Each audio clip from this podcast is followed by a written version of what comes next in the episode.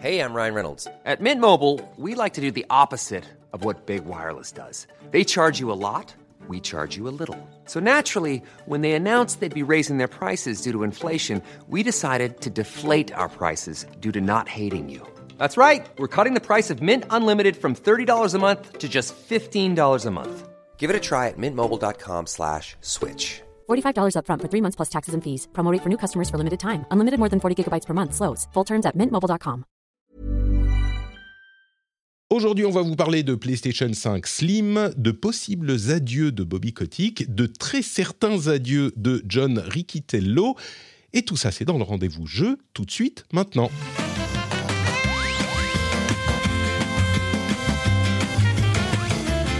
Bonjour à tous et bienvenue dans le rendez-vous jeu. Très heureux de vous recevoir, de vous revoir, de vous réentendre. Non, moi je vous entends pas, mais vous m'entendez. C'est l'épisode numéro 315. Nous sommes en octobre 2023 et je remercie très chaleureusement le nouveau patriote ou la nouvelle patriote, Loli Doudida, qui nous a rejoint depuis la semaine dernière. Merci de permettre à cette émission d'exister et merci également à Steph Sinalco, le producteur, qu'on remercie régulièrement puisqu'il a trouvé le niveau super secret sur le Patreon. Merci Steph et merci à tous ceux et à toutes celles qui soutiennent le rendez-vous jeu. Et merci encore plus chaleureux à Escarina, que vous voyez en live, en vidéo, si vous êtes sur le Twitch ou sur le replay, sur YouTube. Bonjour Esca, comment ça va ? Qu'est-ce qui s'est passé ? Salut. Comment se fait-il que tout à coup on ait droit à la bénédiction de ton doux visage ? C'est l'effet incroyable de la culpabilisation sociale. Pire prêcheur. En fait, aujourd'hui, j'ai mon PC de boulot à la maison qui, lui, a une webcam, mais il va falloir que j'investisse. J'ai pas le choix. Profiter de ce magnifique reflet bleu dans mes lunettes incroyables, de mon setup de streameuse hors du commun. Très bien. Écoute, on est heureux de t'avoir comme toujours. On a également Elle Médoc qui nous fait le plaisir de revenir, qui a pris un petit break du Cozy Corner et des j'imagine, on ne sait pas, mais des préparations pour Origami, tout ça, pour venir nous dire bonjour. Bonjour Médoc, comment vas-tu ? Ça va très bien, merci. Écoute, merci de me réinviter. J'ai vu, Patrick, là, les sujets qu'on allait... Enfin, je t'ai entendu même, en début d'émission, les sujets qu'on allait aborder. Alors, t'aurais peut-être dû prendre Gotos à la place, mais c'est pas grave, je trouverais quand même des trucs à dire. Tu vas trouver des trucs à dire. Je vais être parfaitement... Écoute, puisque tu me lances sur la question, je vais être parfaitement honnête avec toi, les sujets en question, c'est pas forcément les trucs les plus excitants de l'histoire de toute l'émission, mais c'est ce qu'on a. Donc, on n'est pas obligé de passer très longtemps dessus. Bien sûr. Mais on va en parler. Et puis, on fait le show, tu vois. Je compte aussi sur les talents d'animateurs, de mélambianceurs de chacun d'entre nous pour le rendre intéressant. Et puis, après, on passera au jeu, quoi. Il y a des trucs cool dont on peut parler cette semaine. Oui, enfin, oui.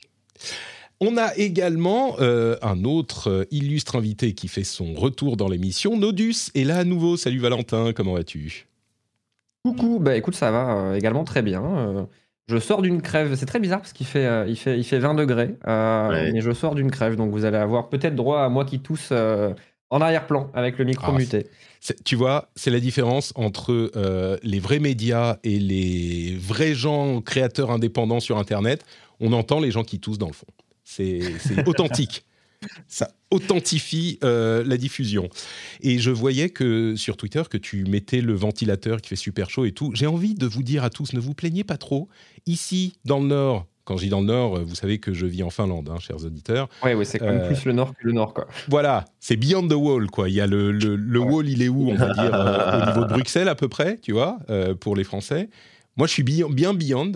Et il y a une sorte de tempête horrible, il y a du vent, en plus je suis à la campagne, il y a les arbres qui tanguent, tout ça. S'il y a une coupure d'électricité en plein milieu de l'émission, vous inquiétez pas, enfin, c'est le bordel, mais il y a 5 ans à peu près, ils ont creusé des tranchées pour enterrer les câbles électriques sur une immense partie de la distribution jusqu'à chez moi, sauf que chez moi vraiment, c'est au milieu de la forêt, donc il y a un fil qui vient encore, et c'est genre un petit truc sur 3 poteaux, à chaque fois qu'il y a du vent, j'ai peur qu'il tombe.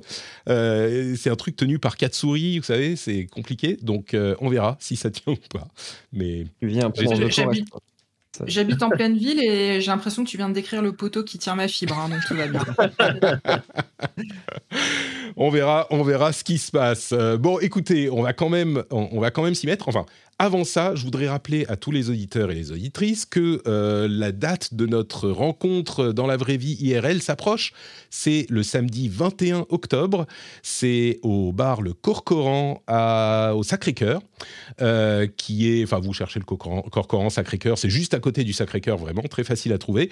À 16h, je serai de passage à Paris et on refait, après des années du monde de pendant, je sais pas comment c'est le monde d'avant et le monde d'après, bah là c'était le monde de pendant où on ne pouvait pas faire d'IRL. Là, on va se retrouver au Corcoran à 16h, le 21 à 16h. Je les ai prévenus, tout va bien. Donc, venez nombreux et heureux, on va bien s'amuser. Ça faisait longtemps. 21 octobre à 16h. Et je crois qu'il est temps de se lancer dans ces sujets passionnants qui enthousiasment Mehdi, rien qu'à leur mention, tout de suite dans la section news de l'émission. Je vais commencer avec une confession, messieurs, dames. Il faut que... Enfin, une confession, une constatation, en fait. Il faut que je vous dise et que vous compreniez que je suis... Il y a eu une arnaque, en fait, quelque part. Et je suis responsable de cette arnaque. Et oui. Les NFT, c'était toi. Alors presque. Putain, on en a parlé. Vous savez qu'il y a le projet, c'est pas tout à fait, pas tout à fait ça, mais il y a le projet Fit Patrick. Vous savez ce que c'est Fit Patrick? C'est que il y a 2 mois environ, j'ai annoncé mon plus grand défi avec une vidéo sur Twitter, tout ça. Je comptais perdre 5 kilos. De là à Noël, depuis début août à Noël. Et certains des auditeurs ont justement surnommé ce défi Fit Patrick. Et on dit Fit, bah c'est super comme nom Fit Patrick. Sauf que j'ai effectivement perdu du poids. Et ça, j'en suis très fier, c'est très cool. Mon jean tient à peine, tout ça, c'est formidable. Sauf que je ne suis pas du tout fit. Mais alors pas du tout. Il y a une vraie tromperie sur la marchandise, là, sur l'appellation de l'opération. Et figurez-vous, donc est-ce qu'il faudrait dire... Je vais lier ça. Je vais lier ça à l'actualité d'une manière que vous allez admirer. Est-ce qu'il ne faudrait pas plutôt appeler ce projet Not Patrick Slim? Parce que un petit peu plus slim, mais pas tout à fait fit. Eh bien, Sony a dévoilé la PlayStation 5 Slim, qui n'est pas vraiment une console Slim. Pourquoi ? Parce que, généralement, une console Slim, c'est une console qui est un modèle plus compact et moins cher que le modèle de base. Sauf que Sony, ils ont tellement de succès, ils sont tellement pas inquiétés du tout dans leur place de leader. Vous savez, Nintendo, ils ne sont pas vraiment à la même cour. Microsoft, bon, c'est Microsoft. Et donc, ils font ce qu'ils veulent chez Sony.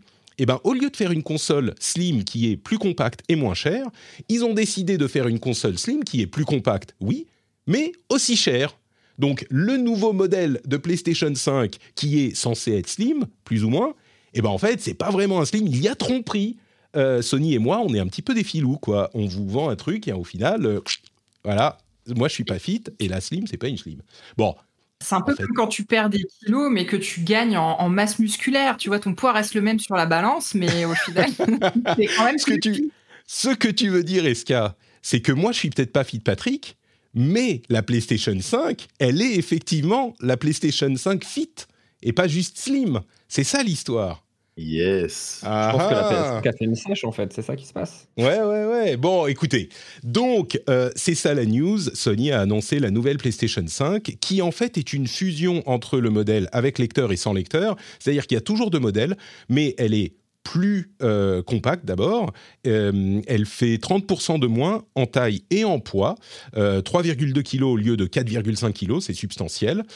Et à côté de ça, donc, c'est vraiment le même modèle, mais avec un disque dur, un lecteur de disque ajoutable ou enlevable, intégrable.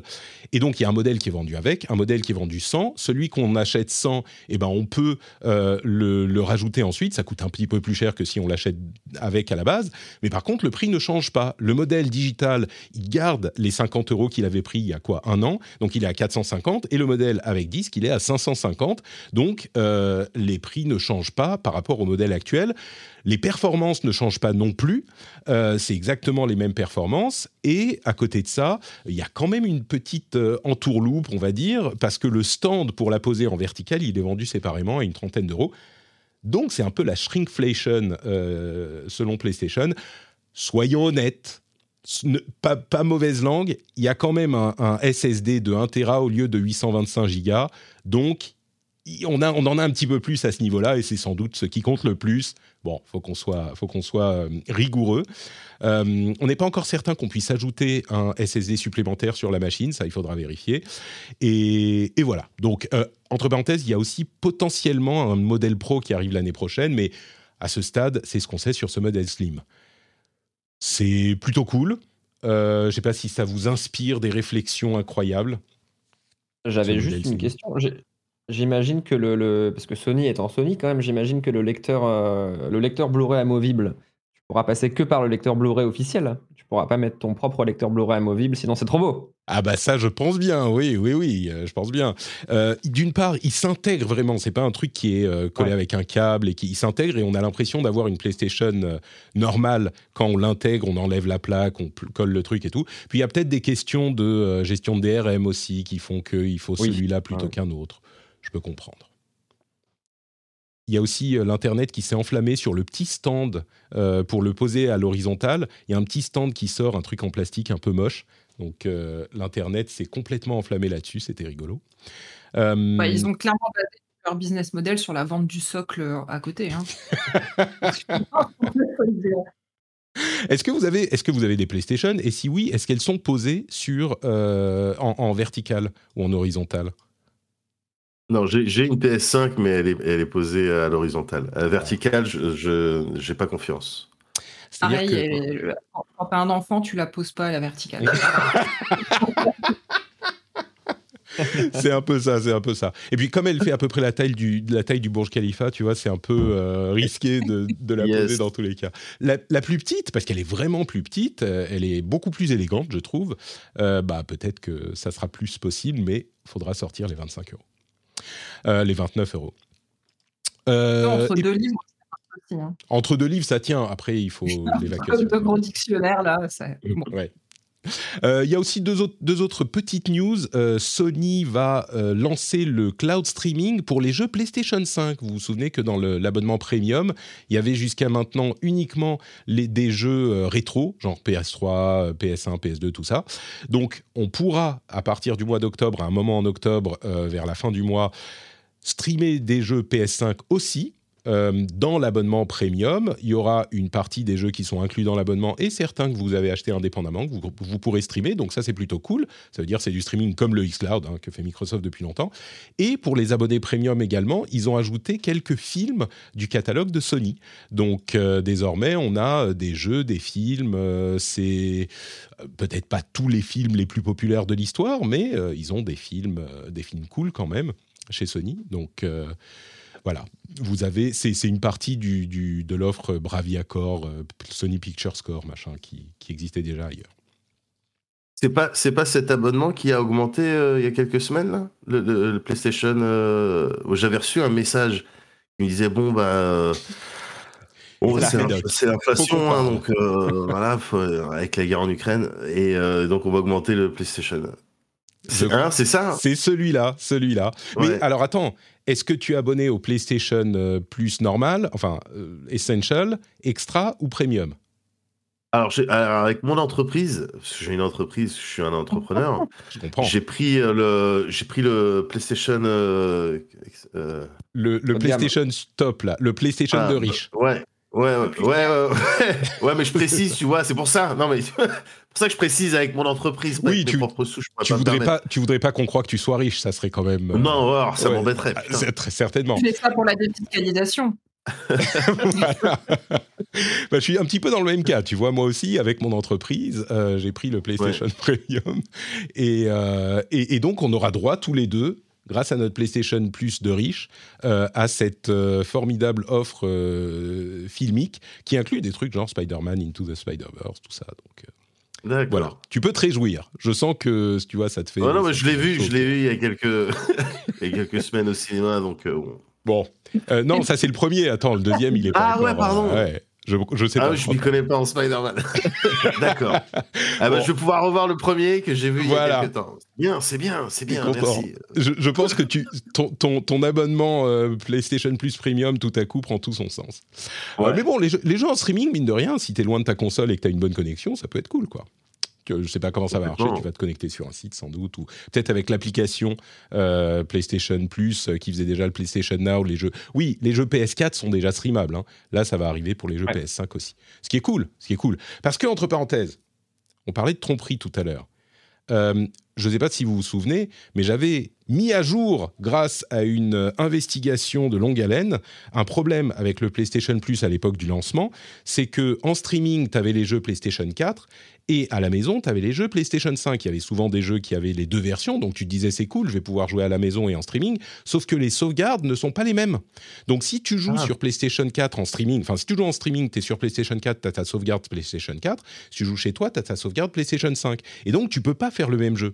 Là, avec le streaming PlayStation 5, bah, les jeux que tu pourras streamer en PlayStation 5, et bah, tu pourras jouer au même jeu chez toi et en streaming, donc ça c'est un avantage certain.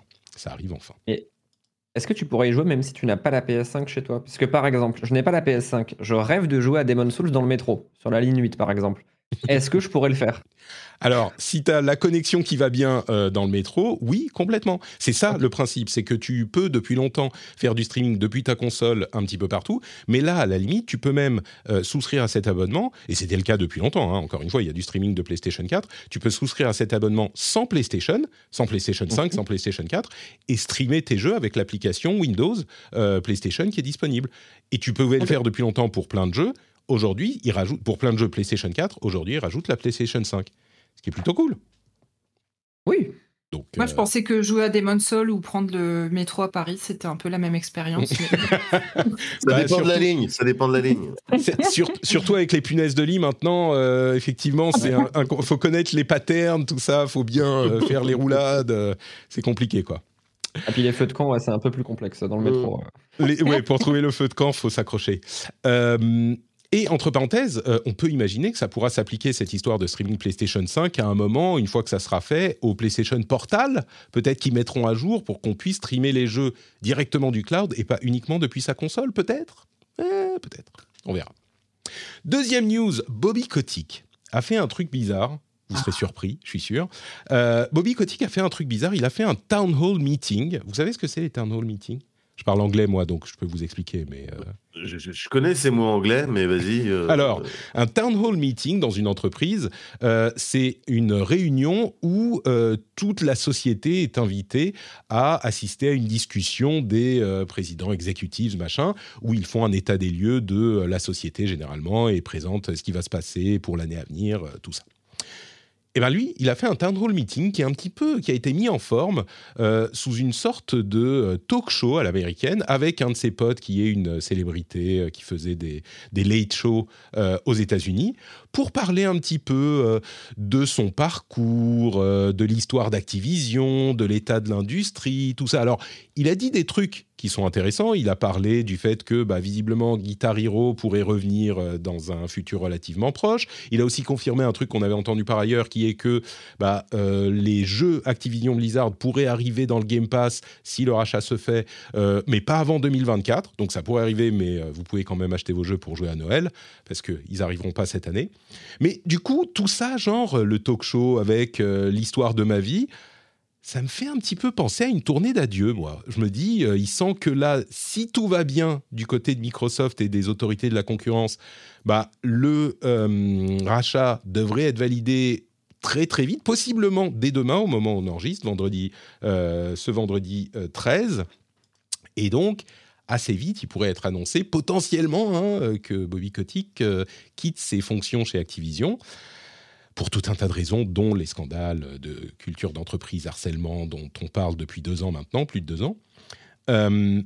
Et donc, moi, ça me fait penser à une tournée d'adieu, son truc. Mais je ne sais pas si je prends mes désirs pour des réalités ou je ne sais pas. Je pensais que tu allais nous annoncer qu'il part, donc je suis un petit peu déçu. Mais... Qui part ? Ah non, non, mais on n'est pas loin. On n'est pas loin. Mais bon, plus important que ça, Guitar Hero, vous rachetez des guitares en plastique, tout ça, vous êtes prêts à repartir, là ? Ça fait assez longtemps ?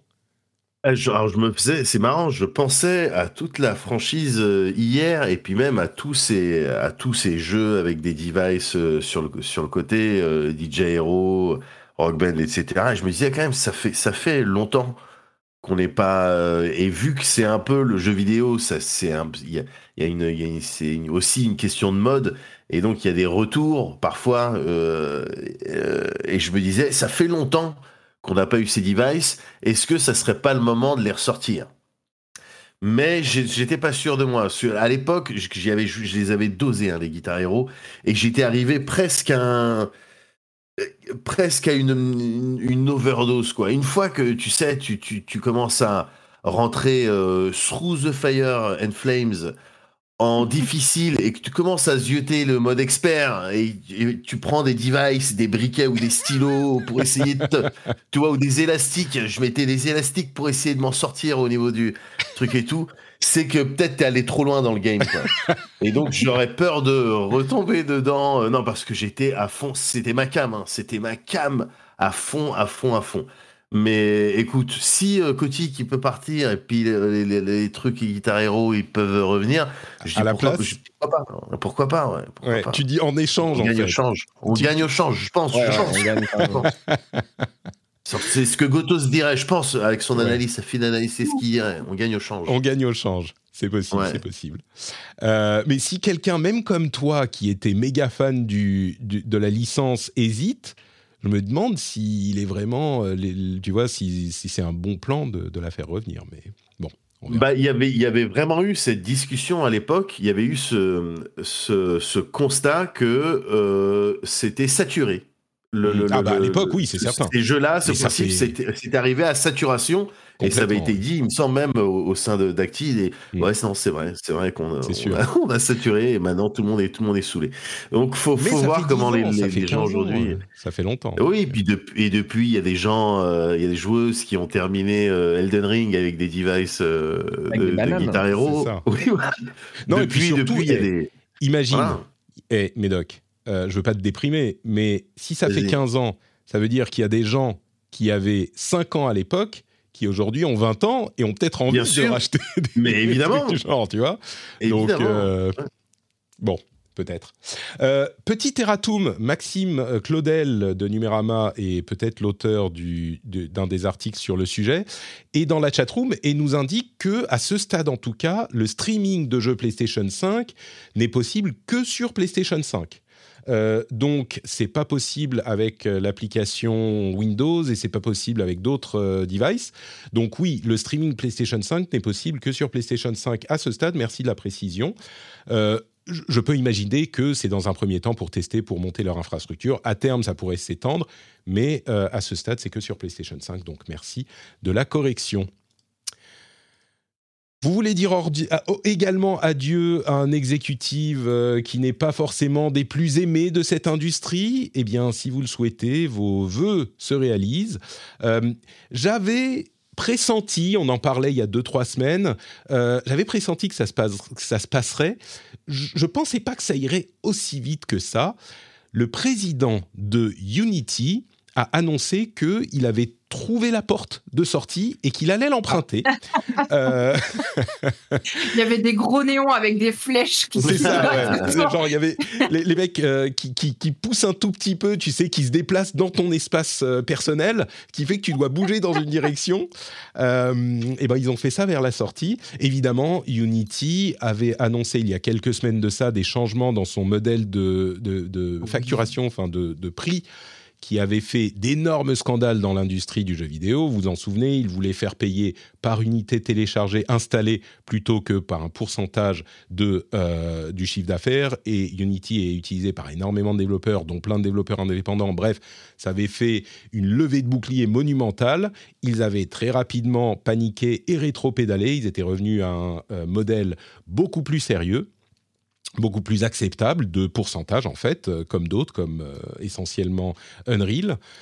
Et ce que je disais à l'époque, c'est que ça peut calmer beaucoup de gens, mais pour vraiment ramener la confiance, j'imagine que Riccitiello, il va finir par partir, genre discrètement, un peu avant Noël ou un peu après Noël, quand personne regarde. Il va y avoir un press release et il va se barrer.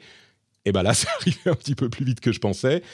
Il step down, comme on dit en anglais. Encore une fois, je vous fais profiter de mon bilinguisme. Il step down et on lui dit au revoir. C'est vraiment le genre de mec où on se dit pas « Ah oui, mais à telle époque, il faisait des trucs sympas à telle époque. » Personne ne l'a jamais aimé, je crois. En tout cas, depuis qu'il est connu, ouais, bon, chez EA. Donc voilà, il n'y a pas grand monde qui va le regretter, je crois.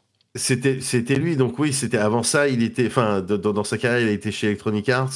C'est lui qui poussait pour éventuellement les trucs de microtransactions. Enfin, c'est qui se pointait, qui était enthousiaste avec toutes ses idées, c'est ça ? C'est ça. D'accord. Et là, il part à cause de ce move il y a quelques semaines de n'importe quoi. Eh ben, écoute, les choses sont plutôt normales, les choses tournent plutôt bien. je suis rassuré. Non, parce que ça avait fait paniquer plein de gens, évidemment, cette annonce avec Unity, des gens qui bossaient sur des projets et qui se résignaient, qui étaient en mode bon bah on bosse sur notre jeu là, ça fait plusieurs années, bon on va arrêter en fait parce que à cause de cette histoire de Unity quoi. Donc non, c'est bien que les choses, tu vois, que les choses suivent un cours deviennent un peu normales. Ouais, j'aime bien. Faut avouer que cette décision était quand même l'une des plus hallucinantes que j'ai vues dans l'industrie. Et il y en a eu des décisions hallucinantes, mais là, avoir aussi peu de vision sur les conséquences. Pardon, vas-y. Non, j'allais dire quelque chose de très intéressant. J'allais dire que c'est dommage, il avait un nom de Tortue Ninja, c'était un peu mais peut-être qu'il a revendu. Peut-être qu'il a revendu toutes ses actions juste avant le move magnifique dont... Ah mais il l'a fait en plus. Je ne sais plus si c'était lui, mais il y avait des execs qui avaient fait du... qui étaient visiblement coupables de délit d'initié. Je crois qu'il il ne les a pas toutes revendues. Il en a revendu $50,000, je ne sais plus, enfin quelle quantité, mais... Oh, ça va. Il se doutait peut-être aussi qu'il était un peu sur un siège éjectable au moment où il l'a fait. Je sais pas. Merde. Est-ce que le cours de l'action a remonté depuis qu'on sait qu'il n'est plus dans la boîte ? Ça me... Ah bah j'imagine, oui, j'imagine. Mais c'est genre, tu sais, j'ai envoyé un mémo super bien écrit détaillant mon plan, mais j'étais bourré, mais en fait il est hyper poétique. Je peux pas revenir en arrière. Tout le monde va rire de moi. Donc ce que je vais faire, je vais laisser en place, mais vendre des actions de la boîte quand même parce que ça va décoller. Au moins. Je pense que grâce à toi, il a une reconversion toute trouvée parce qu'il peut partir faire une sorte de, enfin je sais pas, devenir une tortue ninja. Effectivement, il aura un futur dans l'industrie de l'entertainment. Nodus, oui, vas-y, on t'a interrompu. Ah non, mais du coup, maintenant, j'ai très envie que ce soit Michelangelo qui le remplace, mais.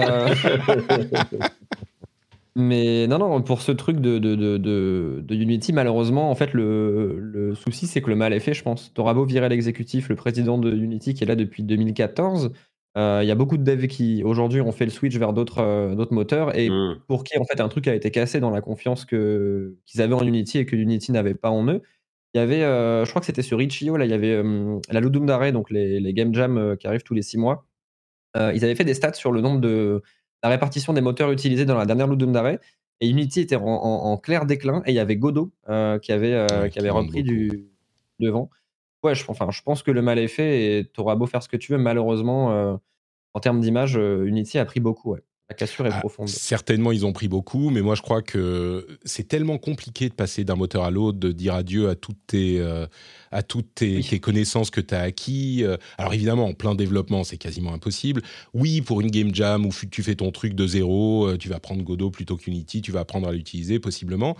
Mais il ne faut pas oublier que Unity, comme d'autres moteurs, ont aussi des outils à côté de ça, des outils de monétisation, des outils de marketing, etc., qui faisaient partie d'ailleurs de ce plan. maintenant, que Godot n'a pas, parce que c'est un truc fait en open source par des gens très cool, et je suis sûr qu'il est très bien, ouais. Mais c'est pas le même, la même... Moi, je crois que Unity, là, ils ont fait ce qu'il fallait, revenir en arrière, reprendre un modèle qui est cohérent, et virer, peut-être, ça se trouve, c'était pas lui qui était à l'origine du truc, hein, j'en doute, mais ça se trouve, bon, ils ont viré le mec pour sacrifier quelqu'un, et je crois que le coût de partir de Unity est tellement gros que pour beaucoup, ça suffira. Mais on va voir, hein, ça se trouve dans 2 ans, on verra que Unity est plus trop utilisé, quoi. Est-ce qu'il va partir chez Activision Blizzard ? On ne sait pas. C'est incroyable. C'est bien, ça. Le mercato. Franchement, ça serait marrant que ça soit le dernier doigt d'honneur de Bobby Kotick avant qu'il parte. Parce que là, à ce stade, le rachat n'étant pas encore fait, Phil Spencer n'a pas son mot à dire sur ce qui se passe chez Activision Blizzard. Donc il pourrait, en théorie, j'en doute. Hein. Je crois que là, il est devenu un petit peu toxique comme garçon. C'est un peu comme Phil Harrison, vous savez, qui a été chez Sega avec la Dreamcast, chez Sony avec la PlayStation 3, chez Microsoft avec la Xbox One et chez Google avec Stadia.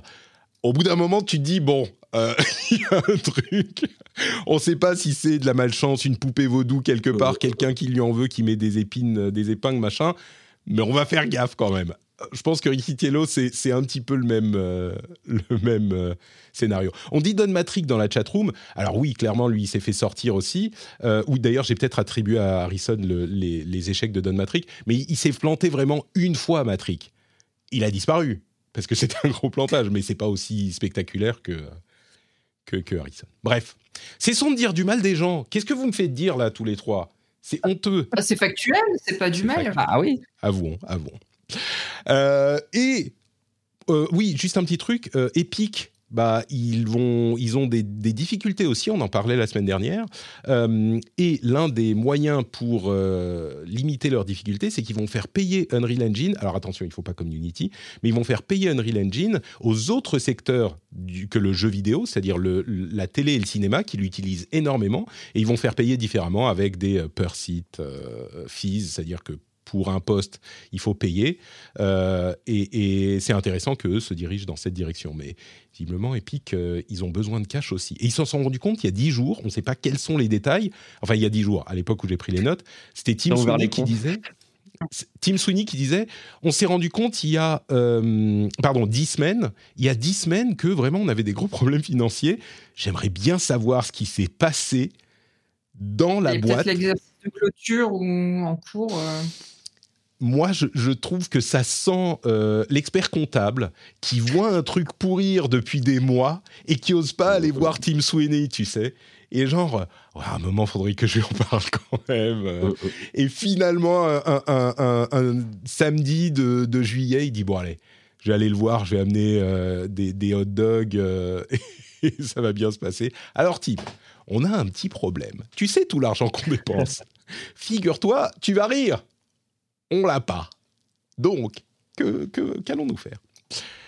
Bref, parlons de choses un petit peu plus jeux vidéo ludiquesques et passons à... passons à la section jeux vidéo. Il y a un truc que j'oublie. Patreon, c'est très important aussi. Si vous aimez ce journalisme de qualité, ce reporting éthique, ces compétences multilinguistiques, vous pouvez soutenir l'émission sur Patreon, patreon.com/rdvjeux. Non seulement vous soutiendrez mon quotidien, ma vie, mon PlayStation Plus Premium de riche, payé par ma société, mais en plus de ça, vous soutiendrez vous-même un petit peu. Je pense que ça pourrait améliorer votre bien-être puisque vous serez fiers et heureux de soutenir un créateur qui fait des émissions que vous appréciez. Parce que vous êtes dans quelle situation aujourd'hui ? Les patriotes, eux, ils n'ont pas ce petit instant promo-là. Donc, ils n'entendent pas ce que je suis en train de vous dire. Ce qui veut dire que vous, si vous entendez ce petit moment promo, vous écoutez l'émission, vous l'appréciez, puisque vous l'écoutez, j'imagine, mais vous ne la soutenez pas. C'est pas très grave. C'est pas la fin du monde. Mais quand même, est-ce que ça vous fait pas un petit peu mal à l'arrière de la tête ? Genre, oh, mais c'est quand même un peu... si vous soutenez tout ça, parfait, ça disparaît. Vous serez heureux, fier et plein de bonheur. Donc, patreon.com/rdvjeux. Et si vous faites partie des gens qui soutiennent déjà et qui écoutent quand même, bah double merci, parce qu'en plus, vous soutenez avec l'argent directement et vous écoutez les pubs aussi. Donc, je suis très heureux de votre participation double. Hi, I'm Dori Shafrir. And I'm Kate Spencer. And we are the hosts of Forever 35. And today, we're talking about Club Med, the best all-inclusive getaway for families. Today, Club Med has nearly 70 resorts worldwide, from beachside resorts in the Caribbean and Mexico, to magical locations in the Maldives and Morocco, to ski resorts in the mountains from Canada to the Alps. Between their all-inclusive family programming, wellness offerings, land and water sports, and their French heritage-inspired food and drink offerings, Club Med is the best way to elevate your family getaway, no matter which location you're at. To learn more, visit clubmed.us. Finding your perfect home was hard, but thanks to Burrow, furnishing it has never been easier. Burrow's easy-to-assemble modular sofas and sectionals are made from premium, durable materials, including stain and scratch-resistant fabrics. So they're not just comfortable and stylish, they're built to last. Plus, every single Burrow order ships free right to your door. Right now, get 15% off your first order at burrow.com/ACAST. That's 15% off at burrow.com/ACAST. Allez, on va parler des jeux auxquels on joue en ce moment. C'est parti. J'ai trop parlé, donc je vais arrêter de parler et je vais donner la parole à Nodus.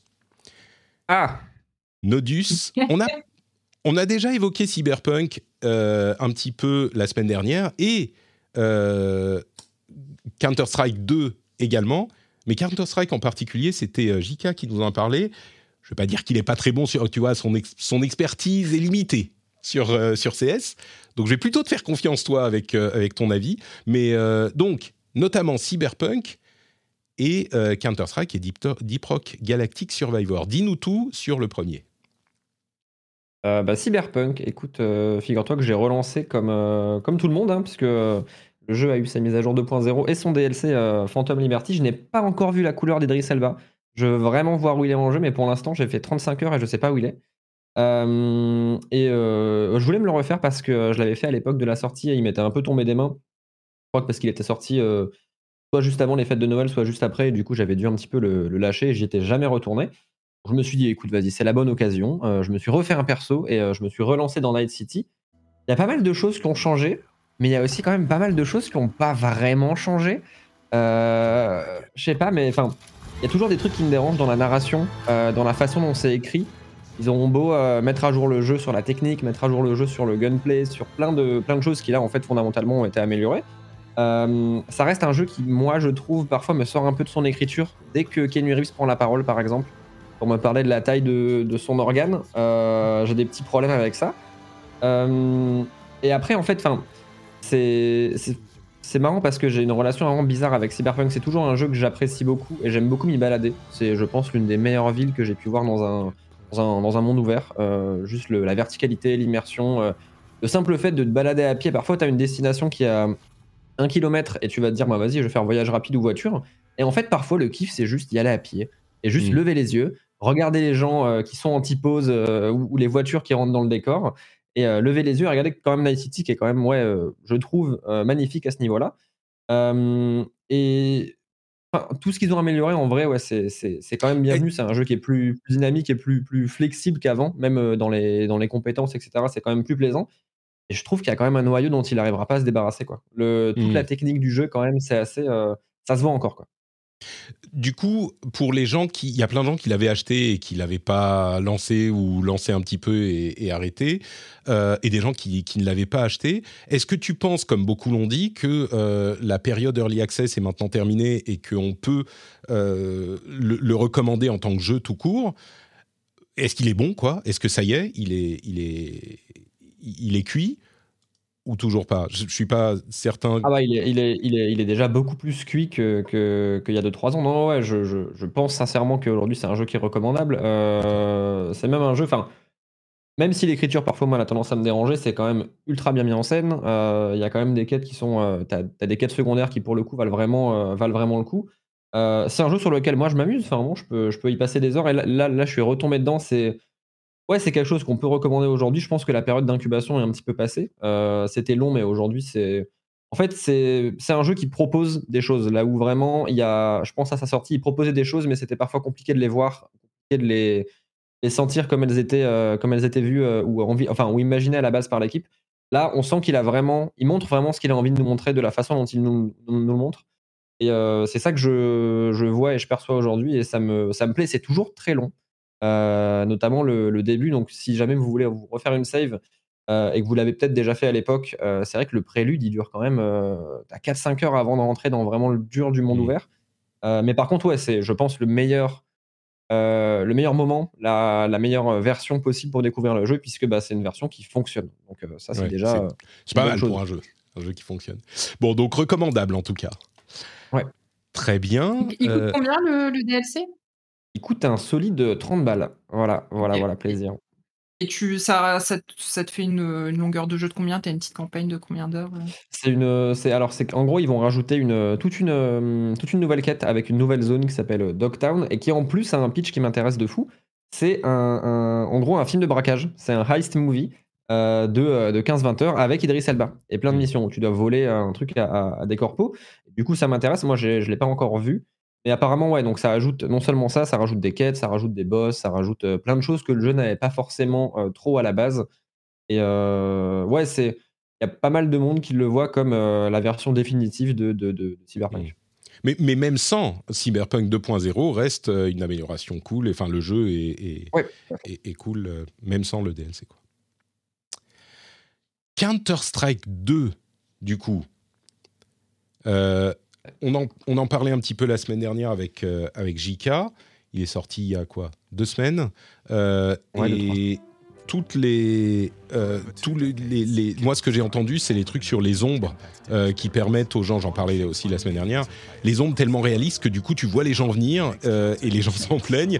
Mais est-ce qu'il y a autre chose que ça dans cette mise à jour ? C'est juste une refonte graphique ? Ils ont changé la texture des chaussures quand même. Après 10 ans là, on est quand même content. Non, mais c'est toujours ce truc avec Counter-Strike, c'est que quand on parle en fait, il y a toujours soit des gens qui vont voir que le jeu n'a pas changé. Je bousille le son là, excusez-moi les auditeurs en cours. J'ai mal géré mon truc, mais maintenant ça va mieux se passer. Pardon, vas-y. T'as soit des gens qui vont dans tous les cas voir que le jeu n'a pas changé en 20 ans, en 25 ans et qui ont raison. Fondamentalement, c'est le même FPS et c'est le même jeu. Après, pour les gens qui jouent de façon assez régulière, il y a effectivement des changements. Il y a pas mal de changements mécaniques, notamment sur la compétition et le nombre de rounds. En fait, ils ont réduit les parties pour les rendre plus dynamiques, même plus agréables à regarder. Maintenant, il y a plein de stats qui s'affichent, des nouvelles animations et plein de choses de ce point de vue-là. C'est super agréable en fait de suivre ou même de participer à un match compétitif de CS2. Et il y a aussi que pour Valve, je pense, le changement est moins lourd. En fait, à chaque fois qu'un nouveau CS sort, c'est la même chose. Il y a toujours les gens qui vont le détester pendant 1, 2 ou 3 ans, le temps que Valve corrige les problèmes. Parfois un peu plus longtemps. CSGO à la sortie, c'était une catastrophe. Ils avaient, à l'époque, ils venaient de mettre les cocktails Molotov qui niquaient complètement la méta. Il y avait plein de choses comme ça qui étaient vivement critiquées. Là, en fait, CS2 s'en sort un poil mieux parce qu'il a déjà toute la base de Global Offensive qui était là depuis 10 ans, sur laquelle ils construisent vraiment, c'est une mise à jour du jeu. Donc ça va se contrôler de la même façon, ça va se jouer de la même façon. Il y a quelques changements mineurs dans le comportement des armes, mais en fait, si tu as joué à CSGO, le changement se fait vraiment de façon ultra intuitive. Tu lances CS2 et ouais, c'est vraiment majoritairement un changement graphique. Mais je suis très content parce que je retombe dedans et ils ont ajouté en plus un truc qu'ils devaient ajouter depuis très longtemps. C'est un nouveau mode classé, un nouveau mode compétitif qui est le mode premier, ils appellent ça.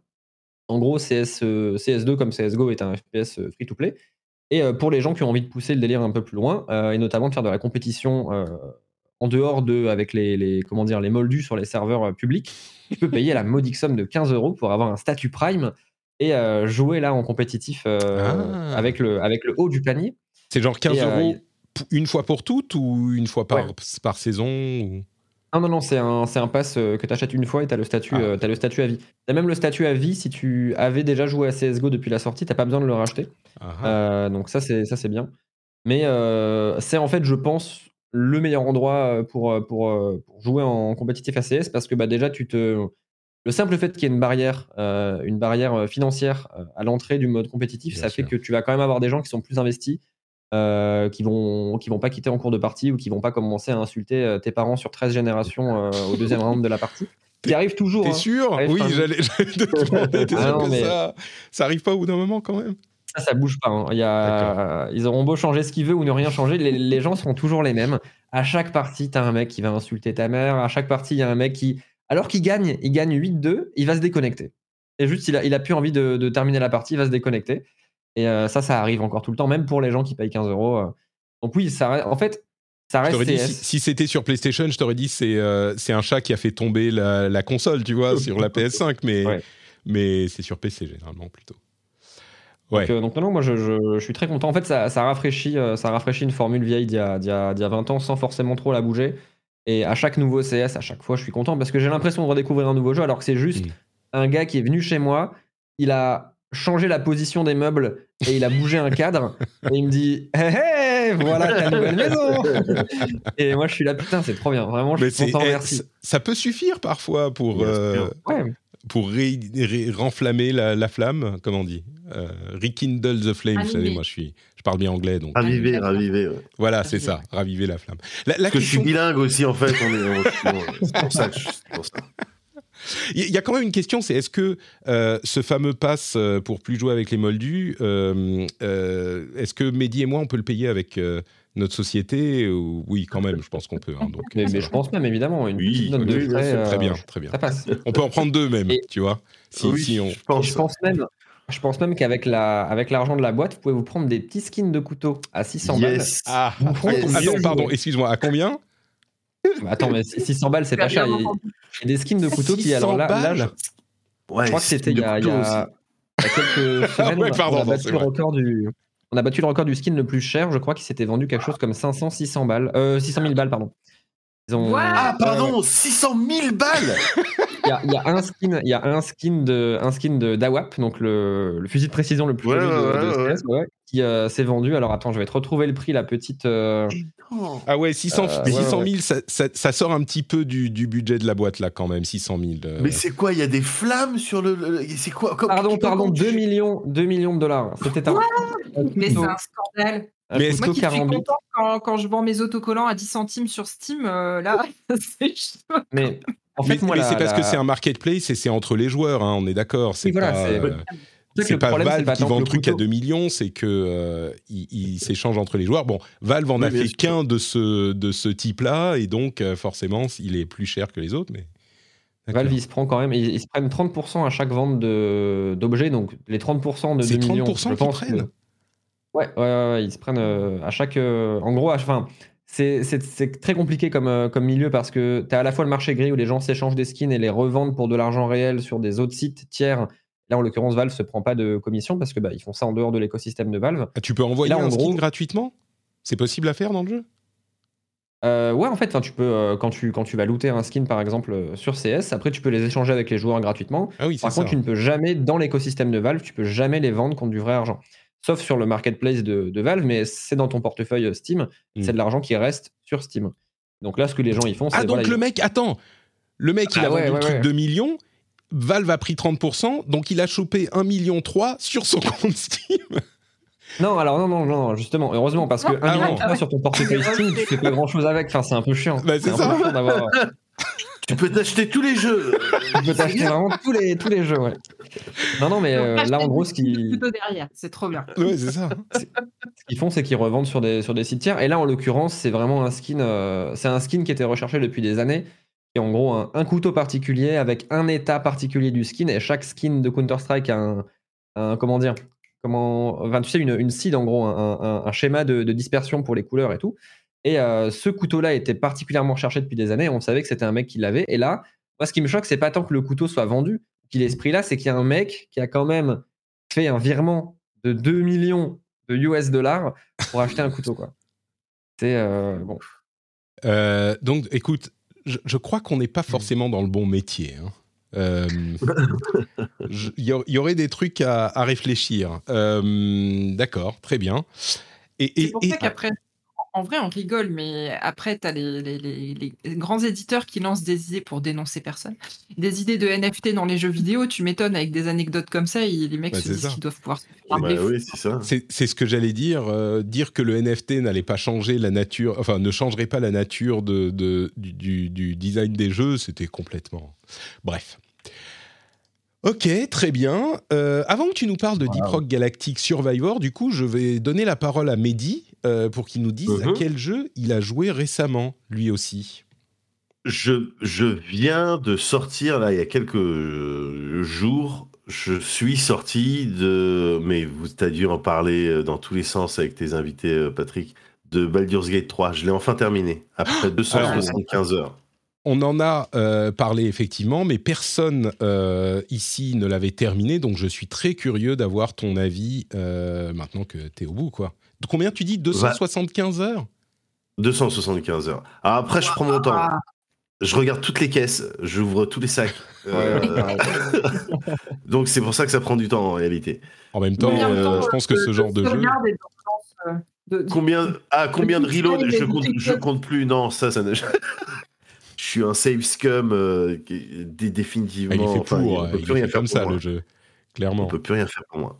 Ouais, bah après il peut être joué aussi sans reload ta sauvegarde et puis en acceptant le résultat de ton jet de tes jets de sauvegarde. Ouais. Mais en attendant, 275 heures pour tout terminer, pour avoir vraiment les chaque fin avec chaque personnage, les outcomes, les issues avec chacune des personnes qui m'accompagnent, que ça soit exactement comme j'avais prévu, que ça serait en cohérence avec les choix que j'avais fait durant l'aventure. Et très clairement, ça sert à rien que je me pointe et que je dise, vous savez, c'est un très très bon RPG. Non mais il a d'énormes qualités. Moi j'ai noté, en tout cas, objectivement, je pense que... Tu crois tu crois qu'on pourrait le considérer peut-être comme candidat au jeu de l'année, potentiellement? Je pense qu'il a peut-être son épingle à tirer de... Non, c'est un excellent jeu, c'est un jeu... Enfin, il y en a un comme ça tous les... je sais pas quand. Et ce qui m'intéresse en particulier, j'ai même pas envie de vous parler des mécaniques, etc. C'est du jeu de rôle, c'est ce qui se rapproche... le plus pour moi, en jeu vidéo, du jeu de rôle papier, de la soirée jeu de rôle à laquelle tu joues, avec tes jets de sauvegarde, avec l'éventail des possibilités et tout. Enfin, ça a dû être une vraie galère pour eux. Mais ça a été fait de manière très professionnelle. Ce que j'aime bien, ces derniers temps, c'est regarder le cast, les voix des personnages qui t'accompagnent, des personnages comme Astarion ou Homebreaker, etc. Voir ces comédiennes et ces comédiens faire déjà des parties de jeux de rôle et puis utiliser leur voix et puis être mis un petit peu... être un peu... mis célébrer. Dans des situations particulières ou... Ouais, parce que le taf sur les personnages, sur l'histoire, tout connaît le côté narratif et tout, c'est de la dinguerie, il y a des twists dans tous les sens, jusque très loin dans le jeu, j'ai adoré, mais il y a clairement une performance des comédiennes et des comédiens dans ce jeu-là, un truc qui fait que, mêlé à de la technique, attention, les expressions du visage, etc., ils ont réussi à choper quelque chose, l'Ariane, là-dessus, c'est vraiment convaincant. Mais aussi dans l'acting, dans la voix, il y a quelque chose qui rend vivant l'aventure. Qui rend... Qu'on ne retrouve pas ailleurs, tu veux dire, par rapport à d'autres RPG spécifiquement ? Qu'on retrouve un petit peu ailleurs, mais avec un petit peu peut-être moins de talent, un petit peu moins de choses qui convergent vers pas de la perfection, mais en tout cas les personnages, t'as envie de les faire avancer dans leurs histoires, les compagnons, les compagnons qui t'as envie de vivre les romances avec elle et eux. C'est une des questions que j'allais te poser. Le truc important, combien t'en as chopé ? C'est combien t'en as pêché, tu vois ? Parce que j'ai dû en parler pour une hot take sur l'émission sur le Twitch d'Arte, là, tu sais, jour de play, et j'ai parlé justement, voilà, je parlais des romances. Je connais un peu le rédac chef de ouais, de play, il a l'air parler. Un peu simple mais sympa. Ouais, je dirais, je vais le voir demain. J'en parlais, et donc pour le boulot, j'ai lu, je crois que peut-être à part Carlac, donc celle qui vient des enfers avec les cornes très grandes, très musclées, très charmantes, à part elle et Jaira, mon grand regret. Oh. Celle qui était. Ah, tu viens de me spoiler. Moi, je l'ai pas encore. Oh, pardon. Ah, mais c'est trop bien. Moi, je suis à 70 heures et je viens de commencer l'acte 2. Donc. Mais c'est pas grave. Il n'y a pas que elle. Il y a d'autres personnage bien cool que peut-être. Non, mais ne spoil pas les autres aussi en plus. Non, je ne spoil pas. Mais c'est pour dire que t'as encore de la surprise derrière. Mais c'est encore de la surprise derrière. Mais voilà, à part ces deux-là, je crois que j'ai. Est-ce que t'as pécho la comment elle s'appelle, celle qui est un peu chauve-souris. Chauve-souris ouais. Ah non, peut-être que je l'ai tuée, elle. Oh non sérieux, la Drow, l'elfe noire. Non, je pense qu'il parle de la geek, non? Oui, ah, c'est pardon, ça, chauve-souris. Ah oui, dès le premier soir. Oui, mais pareil, moi, elle m'a sauté dessus. Elle m'a sauté dessus, genre, au bout de 2 soirs. Et elle est intense, mais ça m'a étrangement pas déplu. Ah oui, moi, j'ai trouvé que c'était bien.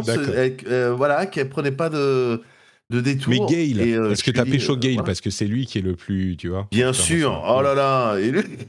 Je pense que tout le monde a pécho Gail. J'aimais bien les phases de quand il se mettait en position de courtisan, parce que c'était vraiment Gail, je sais pas si tu te souviens, mais c'était... viens avec moi derrière, je vais te montrer un tour de magie. Et donc, du coup, c'était vraiment ça.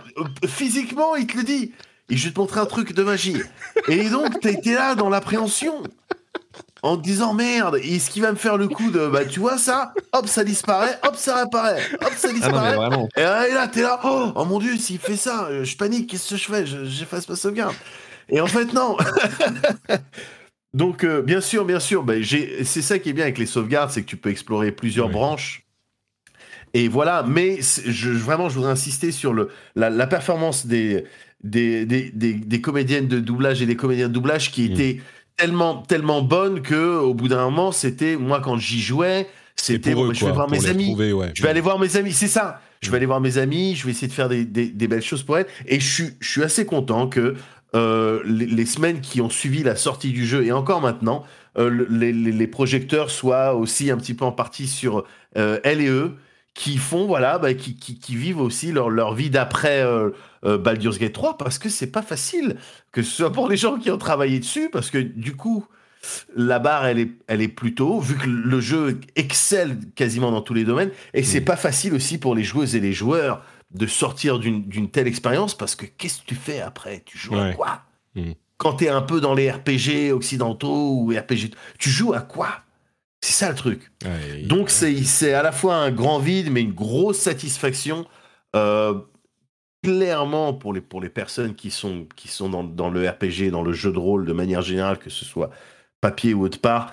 Clairement, tu te plantes pas en disant si allez sur Baldur's Gate 3. T'as pas besoin de faire les deux premiers. C'est mieux. Escarina, tu vas si tu mais c'est mieux si tu les as faits, mais honnêtement, ça, il se prend comme ça, et c'est un chef-d'œuvre. C'est un chef-d'œuvre. Il y a des gens dans la chatroom qui ont une petite suggestion pour ce que tu peux faire après. On te dit, tu te refais un run, tu fais un reroll. Tu vois, c'est ce que je compte faire, et j'aimerais bien le faire en coop, parce qu'il y a aussi cette possibilité de jouer à plusieurs, ce qui est susceptible de m'ouvrir un autre monde, une autre manière de d'approcher l'aventure qui peut être génial, quoi. Donc c'est ce que je veux faire, pas tout de suite, à un moment. Moi, je joue que en coop avec mon frère, du coup j'avance très très lentement, mais c'est un vrai pied, franchement. J'ai l'impression de refaire du jeu de rôle sur table comme j'en faisais avec lui il y a 20 ans. Et c'est un bonbon, quoi, franchement, c'est cool. Du coup j'ai une question pour toi, Médoc, maintenant que tu l'as fini.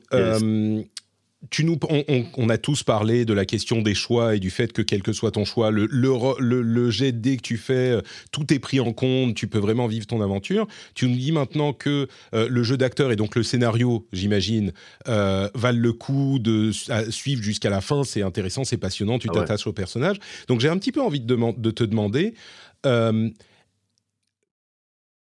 maintenant que t'en sors, est-ce qu'il a un point faible, ce jeu ? Parce que j'ai l'impression que de tout ce qu'on en entend dire et de tout ce qu'on entend parler pour les autres jeux qui sont sortis cette année, c'est celui qui a l'air le mieux ciselé, le plus parfait. Ouais. J'ai l'impression qu'il n'a pas de point faible, finalement, pour ce qu'il est, hein, bien sûr. Il en a si t'as envie un petit peu de pinailler. Ou... Le truc, c'est qu'il émerveille... tellement que, du coup, ça occulte vraiment les petits points faibles. Mais dans la mesure où je suis dans le métier depuis plusieurs décennies maintenant, je peux les relever pour toi, Patrick. Par exemple, j'étais en train de parler du jeu des comédiennes et des comédiens et du doublage, etc., qui est encore une fois excellent, vivant, et tout ce que tu veux. Simplement, techniquement, il arrive... Je veux dire, il y a tellement de... Des heures et des heures d'enregistrement, des kilomètres de script, etc., il peut arriver qu'au sein d'une même phrase, d'une même discussion, tu retrouves chez la personne qui double, tu ne retrouves pas la même énergie, la même intensité entre deux phrases. Tu sais, vu qu'il y a plusieurs choix, tu es amené, quand tu enregistres ça, à dire toutes tes phrases, bim, bim, bim, en fonction de ce que les gens qui jouent choisissent. Et donc... Quand tu recolles les phrases speakées, tu peux des fois te trouver dans des situations où il n'y a pas exactement les mêmes conditions, il n'y a pas exactement la même énergie dans le speak, et des fois ça peut s'entendre. Mais tu vois le niveau. Pinaille, je comprends, ouais. C'est ça. C'est ça. C'est ça. Parce qu'autrement, et puis évidemment encore. Il y a quelques bugs, mais limite, je trouve que ça fait partie du charme de ces computer games, en fait, les gros RPG sur PC. Moi, je t'avoue que j'aime bien quand il y a des petits bugs. Ça veut dire que, je sais pas, j'aime bien. C'est un charme, c'est vraiment. C'est authentique, c'est authentique. Ouais. Voilà, c'est ça. Mais il y a encore ça. Autrement. Le seul truc que tu pourrais lui reprocher, c'est si c'est pas du tout ta came, c'est-à-dire que t'es pas du tout dans les RPG, t'aimes pas le principe d'expérience, t'aimes pas les choix moraux, t'aimes pas, tu préfères tirer ou acheter des skins à 600 000 ou à 2 millions. Si c'est ça, alors c'est pas pour toi. Pour tous les autres profils, évidemment, c'est le jeu, il n'y a pas beaucoup de défauts. Tu me donnes envie de le relancer, là. Oh là là, bon. Okay. Je trouve que la gestion de l'inventaire, et c'est souvent la difficulté dans ces jeux-là, elle n'est pas incroyable. C'est vrai. Gestion de l'inventaire et également ton groupe aussi, quand tu as envie de changer de personne. Tu aimerais avoir une touche où, et puis tu drag and drop des personnes et puis basta, quoi. Tu as toujours en plus ce moment un peu gênant où tu dois aller voir le gars et lui dire bon, écoute, on s'est bien amusé. Ouais, là, je pense que tu dois rester au camp. Ça me fait mal au cœur systématiquement. C'est vrai, j'aurais aimé qu'on m'épargne ça. Donc non, mais c'est vrai ce que vous relevez. Tout à fait. Bon, écoute, ça me rappelle à quel point il risque d'être omniprésent dans les discussions de fin d'année, et j'ai très envie de le relancer lui aussi. Juste un petit mot pour signaler aux auditeurs que dans la newsletter, ce qu'on va faire, c'est que vous savez que j'envoie une newsletter tous les vendredis avec des news tech, des news gaming, le résumé de la semaine, les trucs à savoir. Je vais y ajouter les jeux dont on a parlé dans le rendez-vous jeu. Donc, il y aura une liste de tous les jeux. Et en plus de ça, je vais y mettre un lien vers les parties de Donjons et Dragons avec l'équipe de Baldur's Gate 3 qu'on nous a partagé dans la chatroom. Merci beaucoup à la chatroom. Donc, on intégrera ce lien aussi. Si vous voulez voir ce que ça donne, vous pourrez l'avoir. Et je mets tous ces liens dans la newsletter pour vous y abonner. Les liens sont dans les notes de l'émission. Et un autre truc qu'on pourrait suggérer à Médoc, qui, je crois, pourrait gratter les mêmes côtés. Vous savez, moi, je parle bien anglais, donc je pense à l'expression « to scratch the same itch ». Vous voyez ce que je veux dire ? Je ne sais pas très bien comment le traduire. Je crois qu'Escarina pourrait avoir une recommandation avec le jeu qu'elle vient de finir. Mais oui, mais Médoc la connaît, puisqu'il l'a déjà faite dans le Cozy Corner, cette reco. Tu l'avais fini ? D'accord. Mais oui, je vous ai même entendu en parler. Vas-y. Donc c'est Sea of Stars. Bon, je rajouterai pas beaucoup plus que ce qu'il y a déjà. Je pense que ça a déjà été abordé. On en avait déjà parlé. On en avait parlé aussi. Ouais. C'est Moguri, juste pour les trucs, c'est Moguri qui m'a parlé de. Il me semble que moi, parce que moi j'ai pas fait Sea of Stars. Ah, tu l'as pas fait. Je pensais que non. Mais c'est toi qui l'as. Non, mais moi c'était Chained Echoes. Tu vois, mais c'était, on est sur du rétro, on est sur du, mais évidemment, je l'ai monitoré celui-là. Moguri, on n'est pas hyper enclin à écouter ses conseils, donc je comprends que tu ne sois pas habitué après qu'il t'en ait parlé, mais du coup, maintenant qu'Escarina va te le recommander, j'imagine que ça va avoir un petit peu d'impact. Mais là, je suis attentif. C'est ça. Eh ben oui. Ce jeu est incroyable. Non, franchement, si tu cherches un petit palliatif à Baldur's Gate 3, alors dans un tout autre style, mais là on est dans le RPG au tour par tour rétro, hyper bien fait.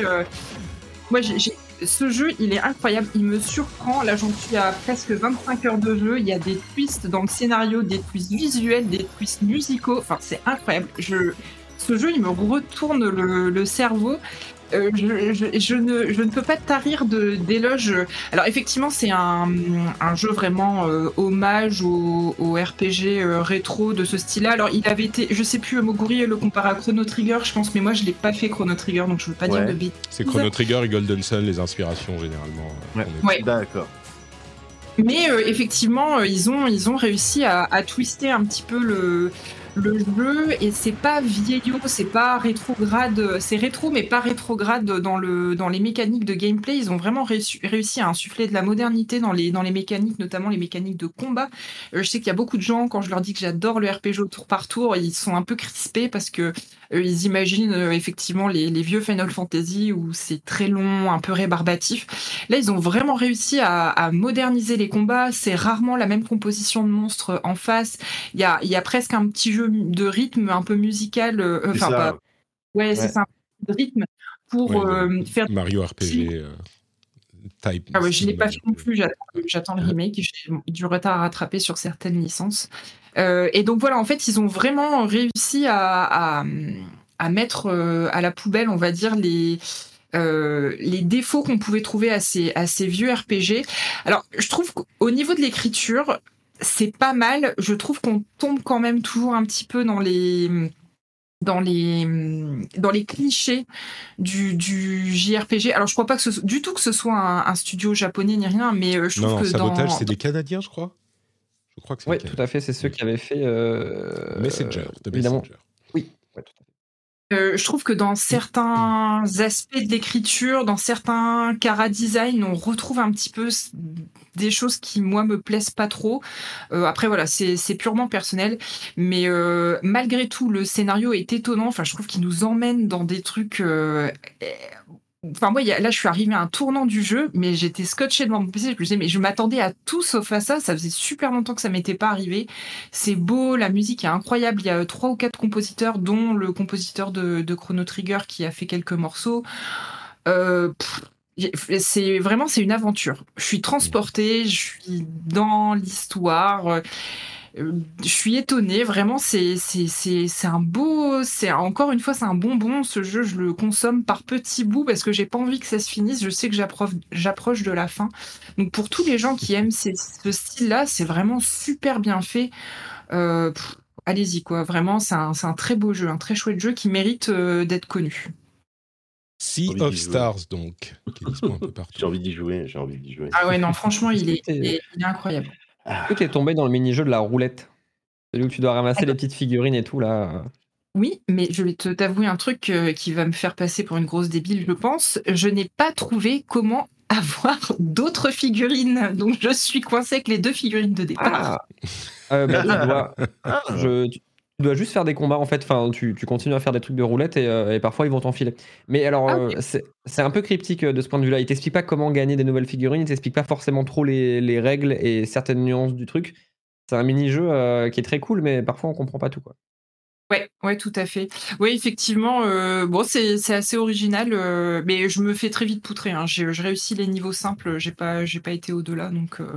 il faut les faire en expert pour avoir les figurines. Mmh. Ouais, je sais pas si je vais essayer, hein, mais je promets rien. Bah, si t'as pas envie qu'ils se finissent, tu peux repartir au début pour trouver tous les joueurs de roulette et te relancer. Hein. C'est comme le... Oui. Comment il s'appelait dans The Witcher 3, le jeu de cartes, là, qui était... Le Gwent, merci, oui. Bien sûr. Le Gwent, ouais. Gwent, bien joué. Bien joué. On nous rappelle d'ailleurs... compliqué. Faut relire. Moi, j'ai relu le tuto, le guide 2 ou 3 fois pour bien comprendre toutes les subtilités parce que je passais à côté de certains trucs. C'est vrai que c'est pas évident, mais c'est sympa, c'est original pour le coup. On nous rappelle dans la chatroom, merci, qu'il est disponible sur le Game Pass et sur le PS Plus, même pas PS Plus de riche, le PS Plus normal. Ouais. Donc, je vais le prendre du coup. Bah voilà. Et il est aussi sur PC et sur Switch, enfin il est partout, mais si vous êtes abonné à l'un de ces services sur PlayStation ou Xbox, vous l'avez déjà, donc pas de raison de se priver. Il coûte pas très cher, il coûte une 30aine d'euros, enfin vraiment pour la qualité du jeu, c'est... Enfin, vous pouvez y aller les yeux fermés. On va revenir, parce que moi j'ai pas vraiment eu le temps de jouer, donc j'ai joué à rien. C'est-à-dire que même Overwatch, avec la nouvelle saison, j'ai pas eu le temps de jouer du tout. Enfin bon, j'ai fait genre une partie, quoi, ou deux. Mais donc vraiment, j'ai pas du tout eu le temps de jouer. Donc on va revenir à Nodus, qui compense, en nous parlant d'un autre jeu qui... alors c'est un jeu qui est sorti il y a longtemps, et c'est un mode qui est un petit peu plus ancien. Et il y a un autre mode qui arrive, mais c'est pas celui-là dont tu voulais parler. Tu voulais parler de Deep Rock Galactic Survivor. Là, tu vois, c'est déjà un bordel. Mais c'est normal. C'est des nains. Mais oui, tout à fait. Il est bien ce jeu. Alors, il y a donc sorti en 2018, puis après en finale en 2020. Peut-être que vous avez joué à Deep Rock Galactic, qui est en gros un super FPS coop, le meilleur Left 4 Dead 2 depuis Left 4 Dead 2, yes. où 4 nains vont devoir aller explorer une mine et récolter un maximum de minerais, tout en butant les vagues d'aliens qui leur arrivent dessus. Le jeu, il s'est étoffé de fou, il y a eu plein de mises à jour, des saisons. À chaque ajout, genre vraiment, il n'y en a pas un qui tape à côté. L'équipe est vraiment motivée et j'ai relancé le jeu hier, c'est incroyable. Mais là, c'est pas ça dont je voulais parler. C'est qu'ils se sont dit, bah tu sais quoi, le jeu marche trop bien. On va en faire une licence. On va en faire une licence avec plusieurs jeux. Ah ouais. Et donc, ils ont annoncé, donc en plus du FPS de base Deep Rock Galactic, 2 nouveaux trucs. Le premier, c'est celui qu'on voit là, qui, pour les gens qui suivent le Twitch, Deep Rock Galactic Survivor, qui est en vue de dessus. Et il s'appelle Survivor pour une raison très simple, c'est vraiment un rip-off de Vampire Survivor. Donc c'est exactement le même gameplay, tu vas juste bouger ton petit personnage, le seul contrôle du jeu c'est bouger le stick, ça tire tout seul, ça mine tout seul, ça récupère les objets tout seul, voilà, tout est fait automatiquement, tu peux vraiment jouer avec une main dans le slip et une main sur le stick. Est-ce qu'on utilise vraiment cette expression dans ce cadre-là? Personne n'utilise cette expression. Nous t'en laissons la paternité. Je m'en suis voulu en la faisant. Je me suis dit en fait, elle rend moins bien. Elle rend moins bien en vrai que dans ma tête. Tu vois, non, j'adore. Mais bon. Est-ce qu'elle valide? Donc c'est bon. Quoi qu'il en soit. Donc ouais, en fait, enfin c'est le même principe que Vampire Survivors, mais il y a aussi des nuances, notamment, bah en fait ils ont repris toutes les mécaniques de Deep Rock Galactic, donc tu vas devoir récupérer du minerai qui va servir à améliorer tes armes et ton perso. Et il y a un truc de fou que Vampire ne fait pas, c'est la composante minage, parce que maintenant dans Deep Rock Survivor, quand tu t'approches d'un rocher, enfin d'un caillou, tu vas pouvoir commencer à creuser des galeries automatiquement et donc gérer un petit peu plus les déplacements des ennemis. Donc les grosses vagues d'ennemis, d'aliens qui t'arrivent dessus, bah tu peux commencer à les faire passer par des petits chemins, tu peux tu peux créer des pièges, même limite pour elles. Sculpter ton environnement pour stratégiquement avoir moins d'ennemis qui arrivent en même temps ou les rediriger ou ce genre de choses, c'est ça? Bah, là où Vampire Survivor, c'est quand même juste bouger, ce qui est très bien, hein, mais bouger et à un moment tu vas heurter un mur ou heurter un élément de décor et voilà. Là tu peux vraiment détruire un petit peu le terrain et façonner le niveau comme tu le veux. Et donc voilà, ça sort l'an prochain, mais là, ce qui est fabuleux, c'est le Steam Next Fest, qui est le festival de démos de Steam. Voilà, tous les 6 mois, vous pouvez jouer à des tonnes et des tonnes de démos. Et cette démo-là en fait partie. Je pensais vraiment que ça allait être juste un clone de Vampire Survivor, et en fait, j'ai déjà passé 4 heures, parce que juste, c'est du crack. C'est ultra bien pensé, c'est addictif, c'est très très bien. Et la courbe de progression est très bien aussi. Il y a moyen de faire pas mal de choses au niveau des classes et tout, c'est vraiment très dangereux d'y toucher, mais je le conseille. D'accord, ça s'achète sur quelle plateforme, ça? C'est sur Steam pour l'instant, mais la démo est gratuite. Et après, je pense que ce sera sur console et tout aussi. Mais il n'est pas sorti, hein, on est d'accord. C'est juste la démo qui est disponible à ce stade. C'est juste une démo, ouais. Et du coup, puisque tu connais la licence, pour faire encore plus mal à Mehdi qui, là, à chaque fois qu'on mentionne un jeu, se dit « Oh putain, il va falloir que je m'y mette aussi. » Non, mais c'est clair. Deep Rock Galactic Rogue Core, c'est un autre jeu dans cette licence, c'est... En fait, les trois dont on parle là, c'est pas des mods ou quoi, c'est effectivement trois jeux différents. Ils ont réannoncé en fait des jeux standalone. Et ce que tu vois là, c'est Deep Rock Galactic. Alors non, celui-là, c'est celui de base, je crois. Mais ou peut-être que non, c'est Rogue Core. En fait, là, c'est bien la démo, le trailer de Rogue Core. En gros, Deep Rock Galactic de base, c'est un FPS. Survivor, c'est un truc en vue de dessus. Et Rogue Core, c'est un autre FPS. Et qui, cette fois-ci, est un roguelite. Tu vas, en fait, après chaque run, après chaque exploration de caverne, récupérer des atouts, des améliorations, des machins. Et chaque partie va être différente. C'est déjà un peu le cas parce qu'il y a de la génération procédurale dans le jeu de base. Mais là, ils ont vraiment, vraiment conçu ça comme un roguelite où tu vas avancer comme dans un Slay the Spire avec des embranchements, des machins et tout. Donc solo. Et donc solo, ouais. D'accord. Mais attends, donc c'est... Peut-être comme avec les Legends, en fait, à décliner comme ça sur différents... Jusqu'à 4, pardon, Médoc. Jusqu'à 4. Donc solo ou jusqu'à 4, le roguelite. Ah bon ? Ah d'accord, ok. Ouais. Ah, d'accord, ok. Et donc voilà, tu peux custo ton petit perso, mais... En fait, tu vas récupérer, d'ailleurs ils l'ont montré dans le trailer, mais en gros pendant les niveaux, tu vas avoir des cartes qui vont se tirer à des moments et tu vas devoir choisir entre augmenter ta cadence de tir de 10%, avoir un double saut ou ce genre de choses. Et c'est vraiment un roguelite. J'espère qu'ils vont s'arrêter à 3 jeux Deep Rock Galactic parce que je pense pas qu'on ait besoin de plus quand même, mais c'est cool. D'accord, très bien. Et donc, celui dont tu nous parlais, encore une fois, on le répète, c'est Deep Rock Galactic Survivor, dont la démo est disponible sur Steam à l'occasion d'un Next Fest, machin, dont il y en a maintenant tous les 2 mois, donc j'arrive plus à suivre. Tout à fait. Super, merci beaucoup à vous trois. Je vais encore devoir rajouter des jeux que j'avais sortis à ma liste de jeux que je ne fais pas. Que je veux faire mais que je ne fais pas, donc je vous remercie mais en même temps genre à moitié quoi, mais je suis sûr que les auditeurs auront des trucs à rajouter à leur liste à eux et ça c'est très bien. Et du coup on peut maintenant passer à la fin de cette émission avec quelques news en plus et un jeu dont je voudrais parler et en même temps je me dis que ça va peut-être donner quelque chose mais je suis pas certain. C'est un jeu de Microïd qui s'appelle Goldorak, le festin des loups, pour lequel on a eu un nouveau trailer. Et franchement, je peux pas imaginer que le jeu sera bien, mais en même temps, peut-on espérer qu'il soit bien ? Ils ont l'air d'avoir... Alors, techniquement, c'est pas hyper ambitieux. On sent qu'ils ont mis leurs ressources là où ils pouvaient, parce que il y a du combat à la troisième personne, ça fait un peu penser au jeu de Platinum, au jeu... robots... Putain. Les robots... Autobots, les Autobots... les Transformers. Les Transformers, merci Gérard. Oui. Le jeu Platinum de Transformers, vous vous souvenez ? Mais en plus, il y a un jeu, genre un shoot'em up vu derrière, à la Harrier ou Rez ou ce genre de truc. Et en plus, il y a un moment, tu passes en mode bullet hell en vue de dessus, en shoot'em up classique. Alors, le son, l'acteur, je trouve, évidemment, ne capture pas la majesté des attaques de Goldorak de mon souvenir, de ma jeunesse.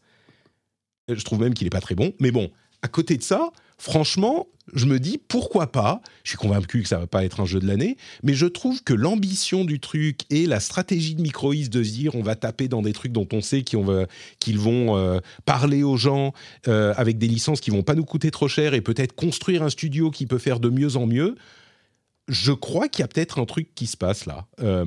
Et donc, je serais curieux de voir ce que donne le jeu. C'est Goldorak, le festin des loups, et c'est dispo, je ne sais même plus, dans pas trop longtemps, je crois. Je ne sais même plus. Mais bon, on en reparlera quand il arrivera. Il y a une édition collector, si ça vous intéresse.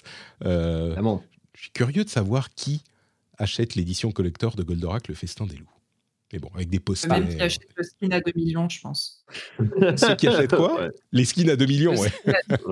C'est le 14 novembre, donc il arrive. OK. Également quelques infos sur... on parlait d'IA à l'instant, on s'inquiète un petit peu pour eux, évidemment. On parlait de Riccitiello, de la configuration compliquée dans l'industrie du jeu vidéo. Et puis surtout du fait qu'ils ont dû abandonner la marque FIFA, avec FIFA qui leur a retiré sauvagement le nom, en interrompant, pas en interrompant, mais en ne renouvelant... nous voulant pas le contrat, et arrivé.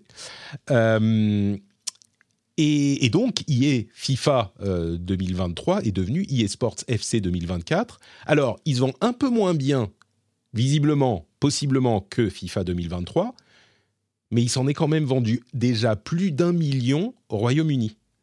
1 million en quoi, 2 semaines? Quand un jeu normal fait 1 million, c'est genre la fête à la maison, quoi.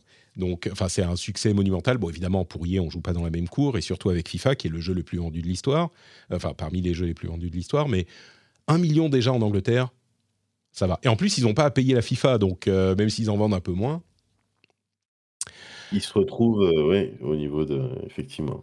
Je pense que... Non, mais tu fais bien de préciser, parce que c'est vrai que moi, tous les jours, je m'inquiète pour EA, donc c'est cool de voir qu'ils voilà, ils remontent un petit peu la pente, ils se mettent... Voilà.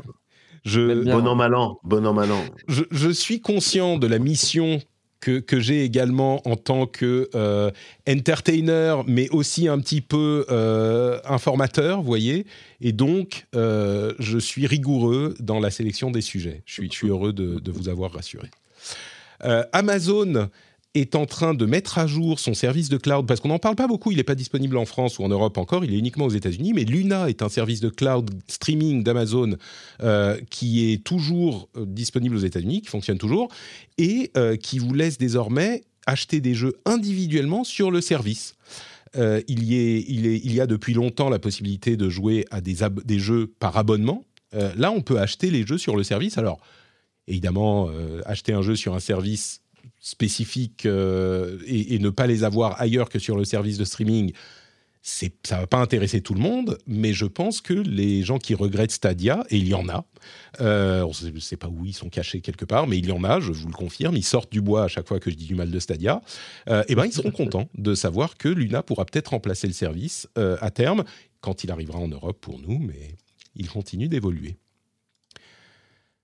On parlait également de Cyberpunk tout à l'heure, et du fait que, bah là encore, on peut peut-être s'inquiéter pour la situation de CD Projekt.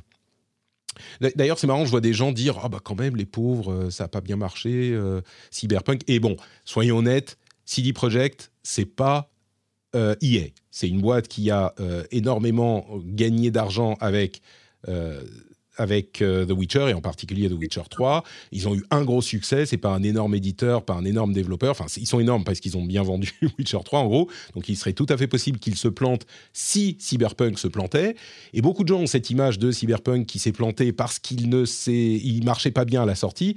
Ils en ont quand même vendu beaucoup, à ce stade il en est à 25 millions d'unités vendues, Cyberpunk. Je pense qu'ils vont bien aussi. Ça va. Et d'ailleurs, ils sont en train, visiblement, de travailler au développement d'une série télé live, Cyberpunk. Et si vous dites « Wow, attends, adaptation de jeux vidéo, ok, ça va mieux de temps en temps, maintenant on a des trucs qui sont pas trop mal, mais enfin en live c'est compliqué, qu'est-ce que ça va donner ?» Ils travaillent avec Anonymous Content, qui est une boîte de production, une société de production qui a fait des trucs comme True Detective, Mr. Robot, etc. Ah, oui. On crée une série, Westworld, True Blood, enfin c'est des vrais quoi. Et ils ont même fait les premières saisons de... ils travaillent avec des gens qui ont travaillé sur Game of Thrones, etc., sur les premières saisons. Donc... Est-ce qu'ils auront Kiro et Idris Elba dans le casting?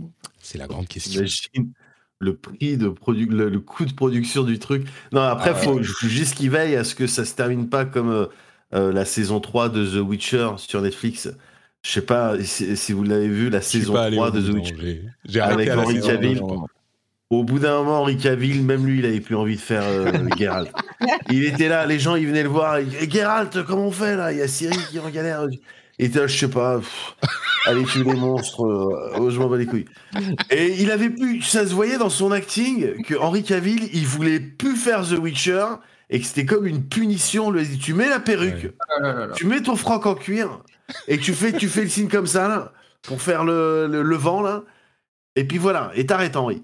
Et il avait l'air triste. Donc j'espère que Cyberpunk, ça sera pas ça. D'ailleurs, le prochain DLC de Cyberpunk, c'est plus Keanu Reeves, hein, c'est Christian Clavier. Écoutez, c'est pas la même ambiance. Il a son public aussi. mais oui, effectivement, ça risque de décontenancer certains joueurs, possiblement. Ils travaillent aussi à Cyberpunk 2, hein. Il n'y aura pas d'autres DLC, mais il y a le Cyberpunk 2 qui est en cours, donc en parallèle du nouveau Witcher, donc ça va également. Et enfin, on l'apprenait à la fin de l'épisode précédent, Lego a publié les premières images de leur set Animal Crossing, qui évidemment enflamme la toile, enfin une certaine partie de la toile.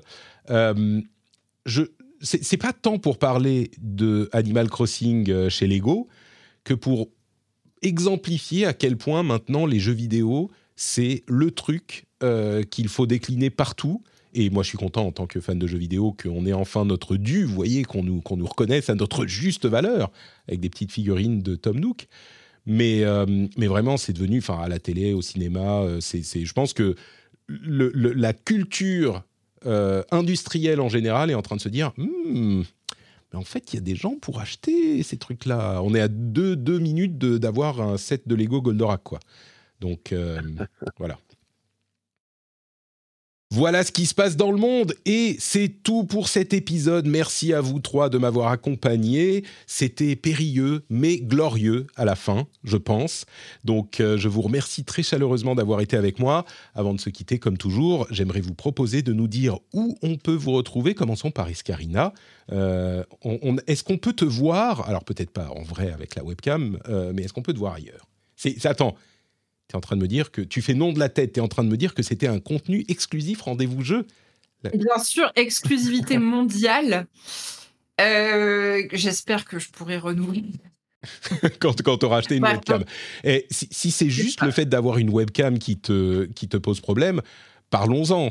Je te rappelle que j'ai une société qui peut se permettre des achats luxueux dans le domaine du jeu vidéo et de la professionnalité. Donc, inspiré par Mehdi, peut-être que nous pourrions faire quelque chose. Un petit couteau, là, à 2 millions. donc, non, on ne peut me voir nulle part ailleurs.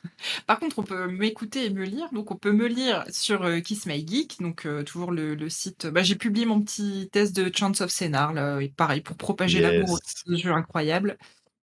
Sinon, on peut m'entendre ici tous les deuxièmes jeudis du mois et chez Super Gamerside, donc le podcast semi-professionnel de jeux vidéo, sur un autre ton, mais avec tout autant de plaisir, bien évidemment. Et puis sur Twitter, X, pardon, j'arrive pas à m'y faire, Escarina_. Tu fais pas partie des gens qui migrent vers Blue Sky ? Non, tu sais, moi, je suis une vieille conne. Je m'accroche au meuble. J'ai la flemme de bouger pour l'instant. Moi, tant qu'il y aura un peu de vie encore, je resterai. Puis, bon, au bout d'un moment, peut-être. Très bien. Les autres. D'ailleurs, je précise à ceux qui veulent migrer sur... je vais plus en parler sur Twitter, justement, parce que ça a amené peut-être des gens qu'on ne voulait pas, mais sur le Discord, on a un channel d'échange de codes d'accès, d'invitation à Blue Sky. Donc, parce qu'il y a plein de gens qui en avaient, j'en avais filé, les gens en ont maintenant en plus, donc ça se multiplie.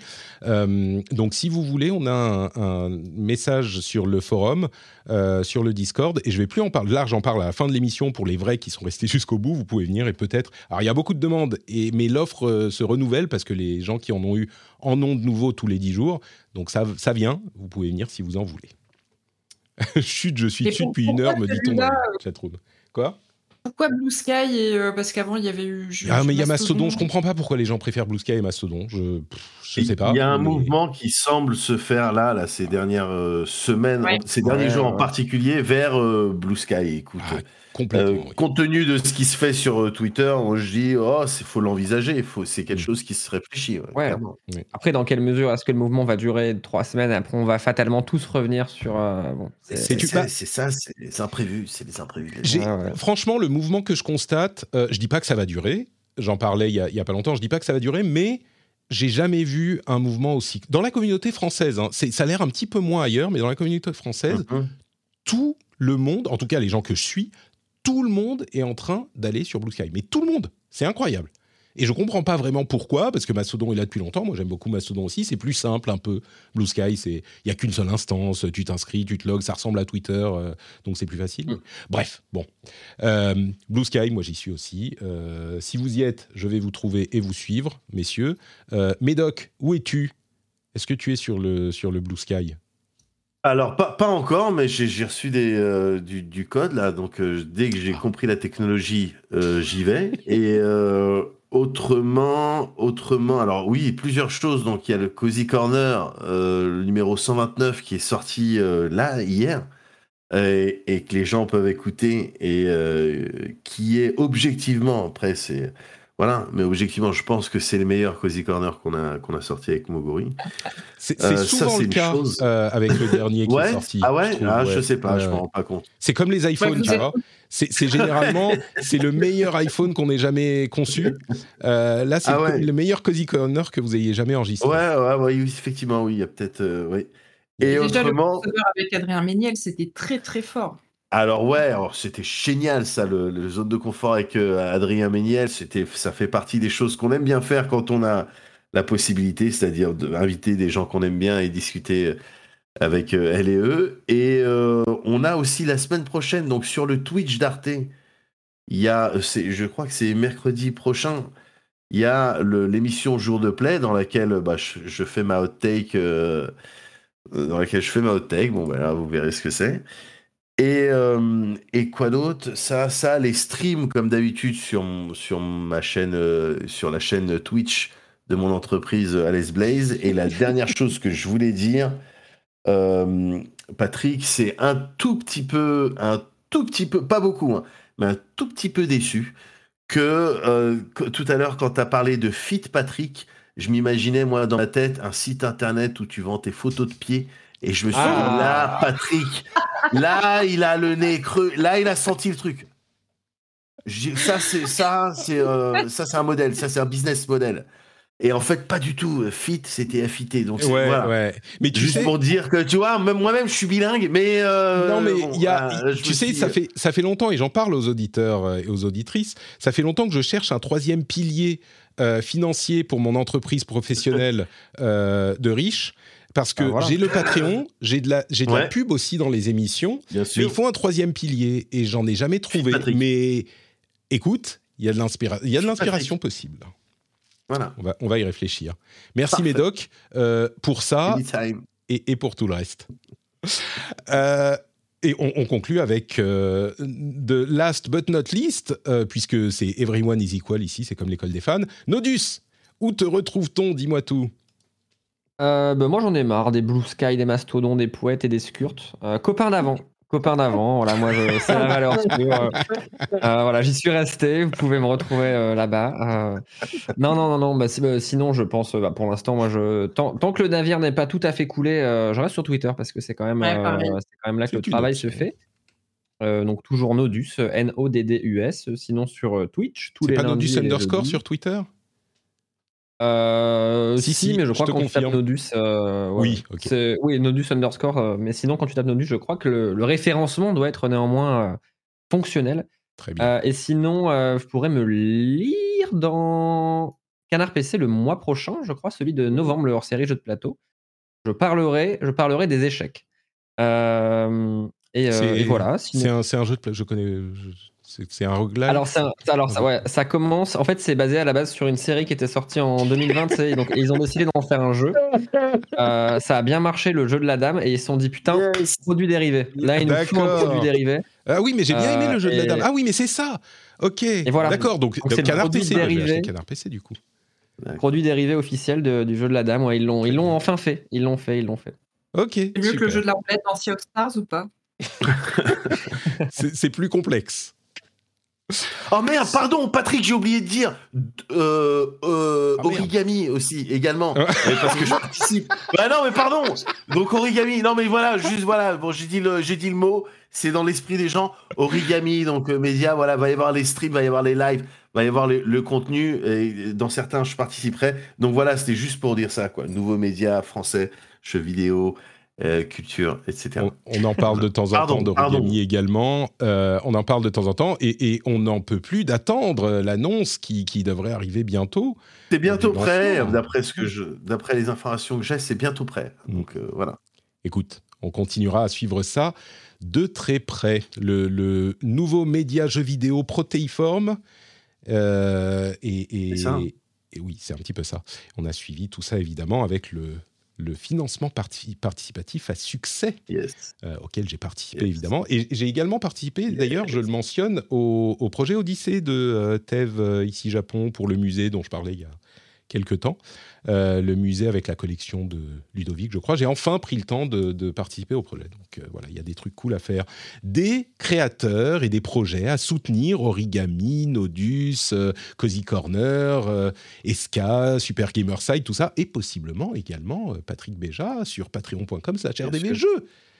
Je dis ça, c'est une possibilité. En plus, il y a plein d'autres créateurs sur Patreon. Donc, si vous n'avez jamais pensé à vous lancer, à créer un Patreon, eh bien, c'est peut-être le moment, parce qu'il y a plein de gens cool à soutenir. Patreon.com/rdvjeux, ça peut être votre porte d'entrée vers ce bonheur permanent qu'on ressent quand on est un soutien de créateurs qu'on apprécie. Je suis également sur tous les réseaux sociaux, machin. Je fais également un petit peu de TikTok, tiens. Je commence à tester TikTok. Je vais pas recommander, je vais même pas dire mon nom sur TikTok parce que c'est pas prêt. Mais je commence à tester un petit peu des formats, des machins. C'est marrant, c'est rigolo. Sur TikTok. Fit Patrick sur TikTok. FIT, hein. Soyons clairs.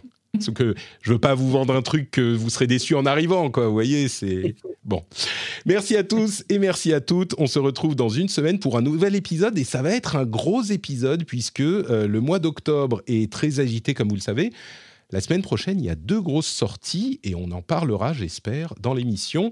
On se retrouve à ce moment. Merci à tous, merci à toutes et à très vite. Ciao, ciao.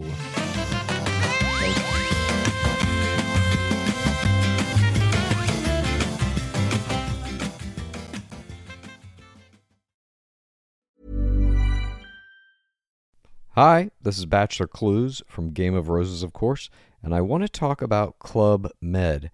Everybody knows Club Med has been the pioneer of the all-inclusive resort since 1950, with almost 70 resorts worldwide, ranging from beachside destinations in the Caribbean and Mexico to exotic locations like the Maldives and Morocco, or even the mountain destinations like Japan and the European Alps. Dine on delicious gourmet cuisine, enjoy more than 20 activities, and make memories with your family. For more information, visit clubmed.us or call 1-800-CLUB-MED or your travel advisor.